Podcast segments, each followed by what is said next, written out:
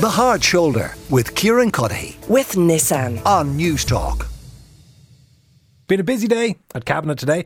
Our political correspondent Sean Defoe joins us uh, now. Sean, how are you? Good, Anton. You? Very good. Listen, we might start with a bit of good news for once hospital charges.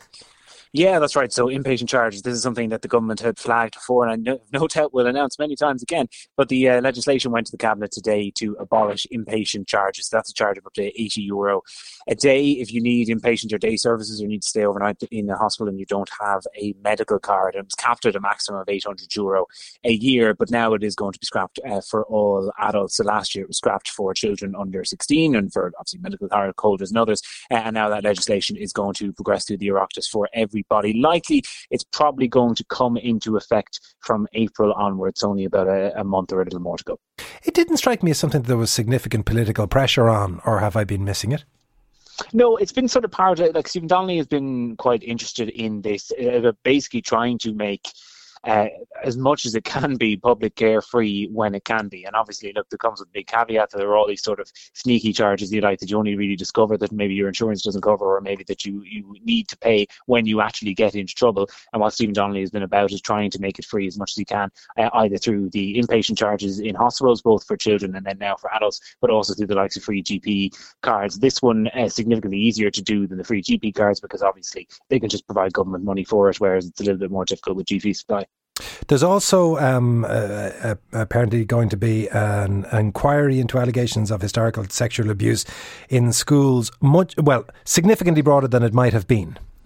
Yeah, so this is was brought by Minister Norma Foley, one of two fairly significant memos that she brought, the other one being reform of the primary school curriculum, which is going to be launched in a bit more detail later on in the week. But this is a scoping inquiry into allegations of historical sexual abuse. It's going to be across uh, schools and various religious orders, obviously coming to attention recently because of the allegations the school runs uh, by the Spiritans, formerly the, the Holy Ghost Fathers, including Blackrock, uh, Rockwell College and Templeogue College, uh, those dating back to the, the 60s and 70s in some cases, it's going to be chaired by Senior Counsel Mary O'Toole, and it is going to be sort of a launching off point nearly if you like. It is going to be a process that talks to a lot of the survivors of this talks through their allegations and find out basically what they want to happen next. They aren't going to be asked at this stage to give testimony but they are going to be asked what they would like to see. It's going to look at the likes of of redress whether or not that is uh, is appropriate and what the best forum perhaps uh, for getting the stories for these people and seeking some sort of restorative justice.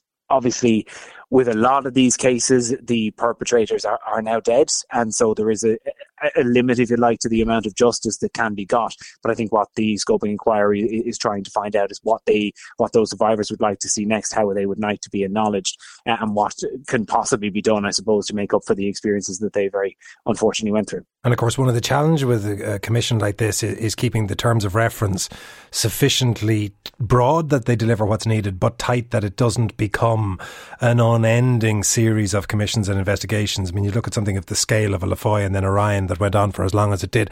Have we any sense of whether or not this is going to be something we'll still be hearing about five years down the track?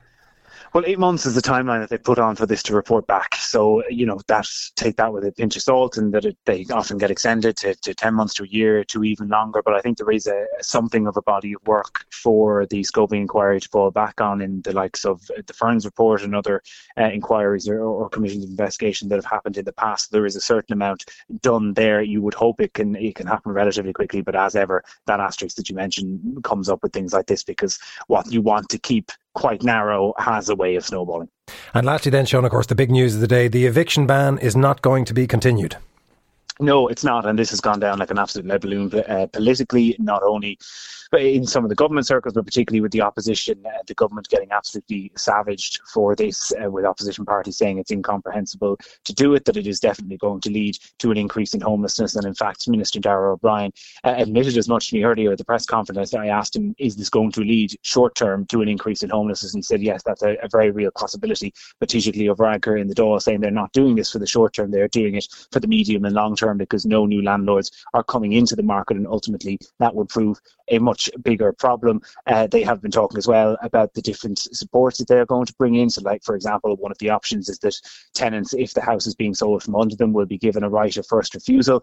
Now that sounds fine on paper, but if people had were in the position to buy a house, they very likely wouldn't be renting anyway. So that's you know somewhat of a fig leaf, I think, covering things up. And it's been it led to some pretty serious comments from members of the opposition, most notably one Mick Barry, who did encourage in a clip with me a little bit earlier uh, a certain amount of civil disobedience on this. I would say to any renter who faces an eviction, and it's an eviction into homelessness, don't just walk away from your property. Don't just walk away into homelessness. Stand your ground. Refuse to go. That was Sean Defoe there, Newstalk's political correspondent, reporting on the news from the cabinet today. And that last clip, uh, Mick Barry uh, suggesting that people should refuse to be evicted and refuse to leave their properties. Just some of the kind of reaction that there has been to the uh, decision by, not so much by Cabinet, but by the three party leaders not to continue the eviction ban. And one of the people within government who has been most vocal in their disappointment has been Neasa Hourigan, the Green Party TD and party's finance and health spokesman, because she has been um, saying that it, it, it, flies in the face of established Green Party policy. And she's uh, with us now. Um, and Neasa Hourigan, you maintain that your own party leader effectively going along with this decision flies in the face of both Green Party ideology and policy? Yes, I do. Um, I think first of all, it's it's the wrong decision in terms of keeping pe- people in their homes and protecting them during a housing crisis. Um, but I also believe that um, you know the Green Party has very clear policies around this, and n- not too long ago, in the last month or two, um, the party's policy council, which is made up of our grassroots members, reaffirmed their commitment to the idea of an eviction ban on a short term basis. And this absolutely flies in the face of that. And you know, it does make me question: Was there anybody in that room reflecting those more compassionate Green Party policies? So why um, do you think? Why do you think Eamon Ryan betrayed those policies? Well, betrayal is your word, not my word. But well, well, I, I, how do, do you countenance it when? A, what word do you use it when a party leader knows that there, in your view, knows that there is an express set of policies that match with the party ideology, and he decides not to follow them or that ideology, that waddles and quacks like a betrayal. I can't know what Eamon Ryan is thinking when he makes these decisions, but I do know what our party policy is, and I do know what members are saying to me today, and I do know what would be right for my constituents in Dublin Central. I, I do know that in a, in this time next month, there will be more people who are facing homelessness than there are today. And that is directly as a result of, of the eviction ban being lifted. I do know that while we had the eviction ban, there was a chance to take all sorts of measures to protect tenants, but also to make the sector more viable for um, short term, um, or sorry, for, for, for landlords who, who might have one or two homes. Um, and we didn't do any of those things, and the housing minister didn't do any of those things. And those the, the three party leaders who sat in that room you know, don't have to sit in my constituency clinics and deal with people who are, are facing homelessness and, and, you know, children who will have to be taken out of school and, and all the disruption that comes with losing your home. I, I, I find it very hard to believe that this could be possibly you know, proposed as a reasonable way of dealing with the housing crisis. Well, the Green um, the Green Party has classically um, prided itself on being egalitarian. I assume you're able to access your party leader and put these questions to him. Have you done that, and if so, what has he said? I haven't been able to do that today, um, unfortunately. And obviously, this decision, I, I'm not only worried by the decision, but also the process of the decision making. So, what we see in this government is the three leaders of the party go into a room and they make all sorts of decisions, and then they come out, and the cabinet seems to rubber stamp it. And I'm not party to what the discussion in that room is. I'm not sure the cabinet is party to it either. But I do know that what comes out of that room in this regard is not representative of Green Party policy. And I know we're a minority party, but we should also have our values reflected in the decisions of this government. It seems extraordinary that you would have been so vocal as you have been all day on this. And yesterday. And that your own party leader doesn't reach out to you. Well, I suppose, look, I'm always wary in this discussion of getting into kind of the interpersonal um, part of the, the Green Party, and I would like to keep the discussion on homelessness and on people who are facing eviction. This is no fault eviction we're talking about. This is not people who aren't paying their rent. This is not people, you know, who are engaging in antisocial behaviour. These are people who, you know, maybe their landlord wants to sell the property or maybe their landlord wants to move into the property themselves. There was a raft of things we could have done to make this decision better. Except, we could see, have introduced the, the reason I, am not harping on, on the inter interrelationships, more that I think people listening to this will say, well, okay, if that is the way that Neasa Hourigan felt, and if, as she says, that's party policy and that that's what her parliamentary party had signed up to, how do you end up in a position where the party leader goes off on a solo run and then doesn't explain himself to his close colleagues? That seems extraordinary. That is the way the coalition operates at the moment. Leaders go into a room, three leaders, three men, and they make the decision. And really, a backbencher doesn't have any say in that. And you either take the whip and accept it or you don't. And, and that is the nature of um, Irish democracy at the moment. I mean, we can have a long conversation about like the failures of the three, three line whip in Ireland and, and the way it constrains democracy. That won't help anybody stay in their home in the next 30 days. Were you tempted not to take the whip? Unfortunately, in this instance, the one lever I have, which is my vote, uh, we don't have because it's legislation that stands and it will lapse. Um, but certainly, what I can do is make very clear to both our own members and the public what our party policy actually is and when it is being abandoned. To what extent is your party policy and your view on that policy rooted on data? And to what extent is it rooted in what seems like the right thing to do? Because it's hard to find good, rock hard, solid stats for the eviction ban having made much of a difference?